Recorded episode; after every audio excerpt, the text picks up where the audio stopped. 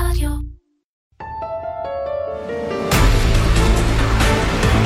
בעין הביקורת. הפודקאסט של משרד מבקר המדינה ונציב תלונות הציבור. מגיש שלמה רז.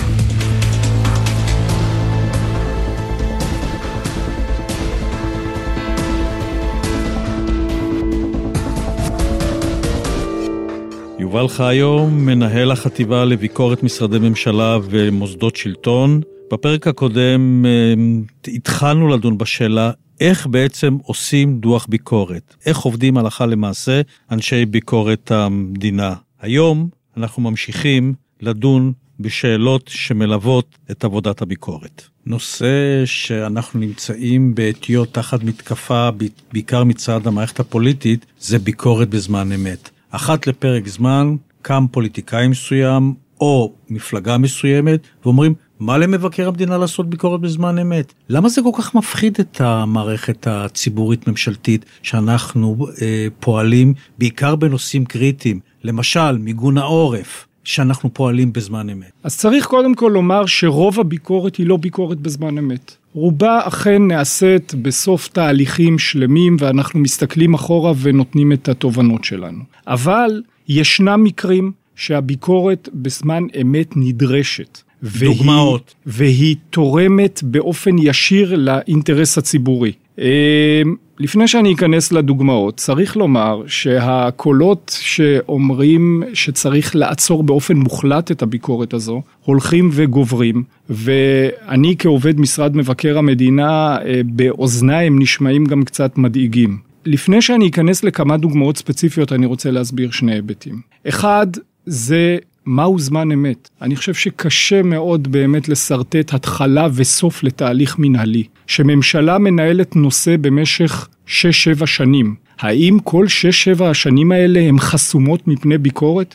בסביבות שנת 2013 החליטה הממשלה על רפורמה בניהול המשאב האנושי בכל שירות המדינה. נציבות שירות המדינה נדרשה להוביל את הרפורמה הזו. הרפורמה הזו מתקיימת כבר כמה שנים. קשה להצביע מתי תושלם הרפורמה הזו. האם זה אומר שביקורת המדינה לאורך כל אותם שנים תהיה במרכאות מושבתת מעיסוק ומבחינת התהליך? לא יעלה על הדעת. אני אוסיף דוגמאות נוספות מדוחות של חטיבות אחרות במשרד, למשל כל נושא הרכבת, שהתרענו מראש ממש על כל הבעיות שאחרי זה צצו לגבי הקו המהיר ירושלים תל אביב, שכידוע נתקע בכלל בנתב"ג, או כל הנושא של סלילת הכביש החדש לירושלים, כביש מספר 1. זה הכל תהליכים שלוקחים הרבה זמן, שהצבענו על בעיות שאכן קרו, ובכך תרמנו את חלקנו כדי לשפר את כל התהליך ואת כל הפרויקט. אותם דוחות שגם אם הם יוצאים תוך כדי תהליך, תכליתם לשכלל את העבודה של הגוף המבוקר.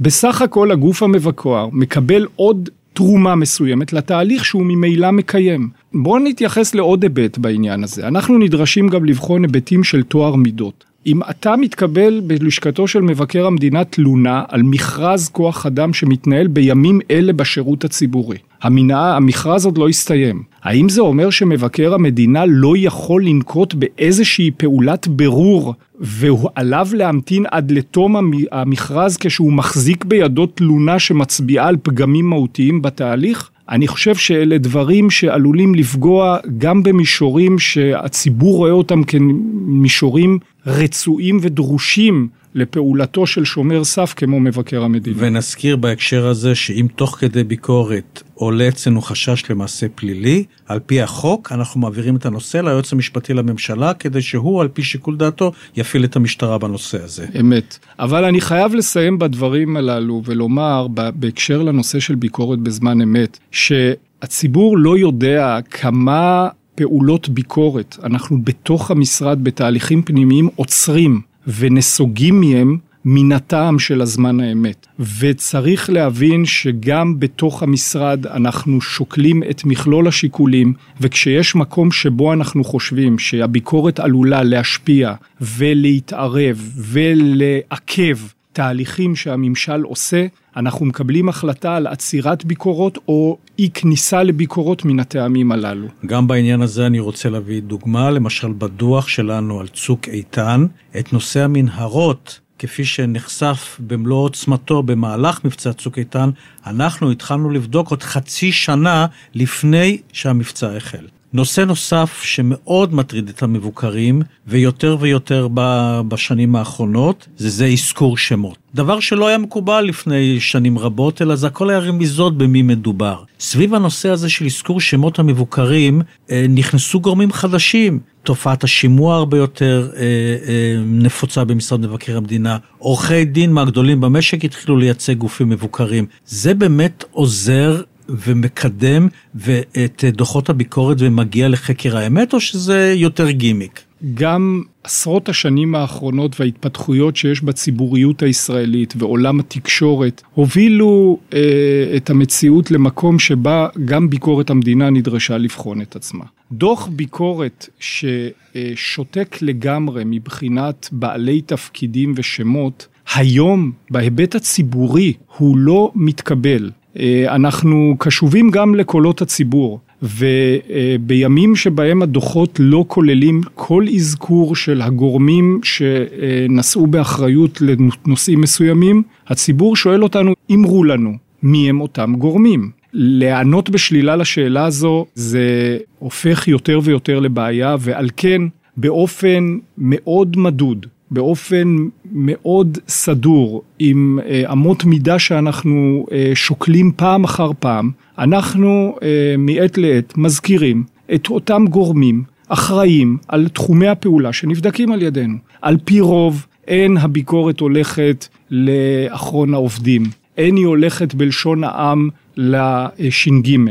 אבל כשיש לנו דרגים שהם דרגים מאוד בכירים כמו מנכ"לים ומשנים למנכ"לים ואלופים בצבא, אין כל סיבה שדוח שעוסק על פני עשרות עמודים בתחום פעילות מסוים לא יציין בפתיחתו מי הגורם שאחראי על העניין הזה וגם אם יש הערה ספציפית לגורם שאנחנו חושבים שהוא צריך לנקוט בפעולה ניתן גם להזכיר את אותו גורם באופן מפורש. אני חושב שבסך הכל המהלך הזה, ככל שהוא נעשה באופן מדוד, הוא מהלך חיובי, אבל צריך לומר, כפי שאתה אמרת בפתח הדברים, זה מטיל עומסים כבדים על הביקורת, והוא יוצר גם מערכת יחסים שאנחנו משתדלים למתן אותה. מערכת יחסים יותר מתוחה, יותר לעומתית, אנחנו לא רוצים להגיע למקום הזה. כן, אבל מצד שני זה בהחלט מעלה את האפקטיביות של הדוחות, מהטעם הפשוט שיש למשל גופים שדורשים ממתמודדים לתפקידים מסוימים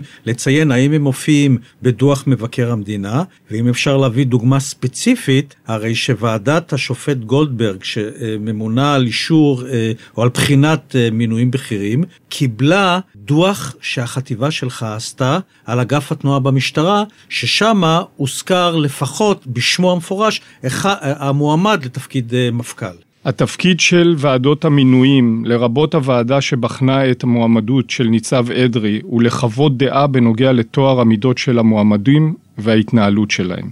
חשוב להבהיר שככלל דוחות מבקר המדינה וממצאי הביקורת שמפורטים בהם לא מובילים לפסילה של מועמדים למילוי תפקידים בכירים בשירות המדינה. עם זאת, דוחות כאלו כן עשויים להיות רלוונטיים לעבודה של ועדות המינויים, כשאנו מדברים על ממצאי ביקורת שמצויים בתחום טוהר המידות או אי תקינות מנהלית חמורה. לדעתנו, כל ממשלה וכל גורם ממנה אחר הם אלו שצריכים להיות מעוניינים לקבל את חוות הדעת של ועדות המינויים. ובהחלט ראוי כי הממשלה תסתמך עליהן בבואה לקבל החלטה על מינויים לתפקידים שהם כל כך בכירים וכל כך רגישים. ונדמה לי שמתמודדים עצמם, מועמדים לתפקידים שונים, מחויבים לדווח אם יש איזושהי בדיקה שנעשית בעניינם במשרד מבקר המדינה ונציב תלונות הציבור. נכון, דיווח כזה הם נדרשים למסור במסגרת טפסי הקבלה שהם ממלאים. יובל, המסר שאתה בעצם מעביר במהלך השיחה שלנו כאן, זה שמשרד מבקר המדינה בצורה שמרנית כלשהי, הייתי אומר, מאוד דבק בנורמות שמנחות אותו במשך תקופה ארוכה, עם עדכונים כאלו ואחרים, ומאוד פועל בדיוק לפי חוק יסוד מבקר המדינה וחוק מבקר המדינה. אז איך ניתן להסביר את המתקפות הכל כך בוטות שיש עלינו בשנים האחרונות, בעיקר, בעיקר מצד המערכת הפוליטית, כולל מבנימין נתניהו, כולל מראש הממשלה בנימין נתניהו. אני יכול לומר שאנחנו מנסים בדרג המקצועי במשרד לקיים שני, שני מהלכים במקביל. מצד אחד, אנחנו שומרים על עקרונות העבודה, כפי שאתה קראת להם, השמרניים. אנחנו חושבים שאלה עקרונות העבודה הנכונים. אנחנו לא נסטה מהמסלול המייגע של הבקרות על דוח הביקורת. אנחנו לא נגרע מזכות העיון והטיעון של המבוקרים. אנחנו נבקש לעיין בכל המידע הרלוונטי ונעשה עבודות זהירות, ובאותה נשימה אני אומר, שאנחנו כן שואפים לחתור קדימה בבחירת הנושאים ולא לחשוש מלגעת בעצבים הכי רגישים בחברה הישראלית. תן לי דוגמה, רק, תן לי אני... דוגמה לעצב חשוף שאנחנו נגענו בו. אני חושב שאם מסתכלים על שורה של דוחות מן השנים האחרונות, אני אולי אמנה כמה מהם. אה, דוח הביקורת על קרן קיימת לישראל, הרפורמה בשוק התקשורת הנייחת. שדיברנו עליו. צוק איתן, היערכות העורף למלחמת לבנון השנייה, נסיעות שרים לחו"ל, מינויי בכירים בשירות המדינה, מעונות ראש הממשלה, הטיפול באלימות שוטרים, הטיפול בזרים, משרות אמון במשרד ראש הממשלה, השרפה בכרמל, מערך הכשרות, פיתוח משק הגז, גביית חובות בהוצאה לפועל. אין ספק שזו רשימה שיש כאלה שקוראים לה פעולה מאוד אקטיביסטית של הביקורת. היא לא פעולה אקטיביסטית, היא פעולה שחותרת לכך שאנחנו ניגע במקומות הכי מרכזיים, גם אם הם רגישים, גם אם הם כאלה שמעוררים תגובה של בלימה. אנחנו חושבים שנכון יהיה לא לסגת מהמדיניות הזו, ובאותה נשימה, אני חוזר למסלול השני, לקיים את התהליכים על פי נהלים בצורה סדורה, מבוקרת, זהירה, ולצאת גם בניסוחים ובדוחות שיש בהם גם מן הטעם הממלכתי. זה לא תקשורת, זה לא כתבה בעיתון, זה מסמך מקצועי שאמור לשמש את הגוף המבוקר ואת רשויות השלטון. אבל מצד שני, כדי להפוך את הדוחות שלנו לאפקטיביים, וכדי לא להיחלץ מהמצב המתסכל לפעמים שאומרים, מה בעצם הדוחות שלכם תורמים, הם חייבים לקבל תהודה תקשורתית רחבה.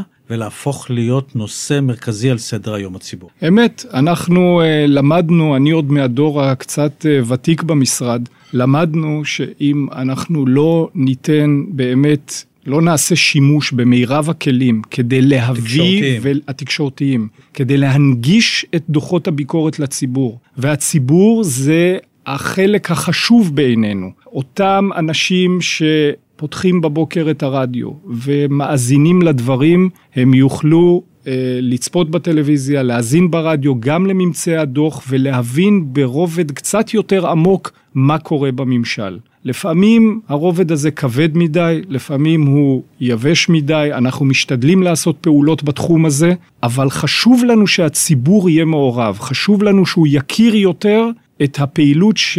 מתקיימת בממלכה במרכאות. ובהקשר הזה אני אוסיף שיש לנו גם יחידה מיוחדת שעוקבת אחר תיקון הליקויים שאנחנו חשפנו ודורשת מהמבוקרים לדווח לנו מה הם עשו כדי לתקן. אותו סעיף בחוק מבקר המדינה שתוקן לפני שנים שמבקש את הגופים המבוקרים לקבל החלטות על פעולות אופרטיביות לתיקון הליקויים. אנחנו הקמנו במשרד יחידה שאמורה לרכז פעילות בתחום הזה, ואני חושב שגם בשנים האחרונות ביצענו קפיצת מדרגה משמעותית מבחינת איכות הדיווחים שאנחנו מקבלים מהגופים המבוקרים. צריך לומר מילה טובה, יש לא מעט גופים מבוקרים שמנהלים את התהליך הזה בצורה מקצועית וראויה, וגם הוועדה לענייני ביקורת המדינה משתמשת בדיווחים הללו כאבן בוחן וכטריגר לדיונים שהיא מקיימת במסגרתה. אז לסיום, דוחות מבקר המדינה הם לא רק מעצור בדלת. אני גם מקווה שלא, ואני גם מאמין שלא. יובל חיות, תודה. תודה. בעין הביקורת, הפודקאסט של משרד מבקר המדינה ונציב תלונות הציבור. מגיש שלמה רז. הופק על ידי פודקאסט ישראל מדיה בע"מ.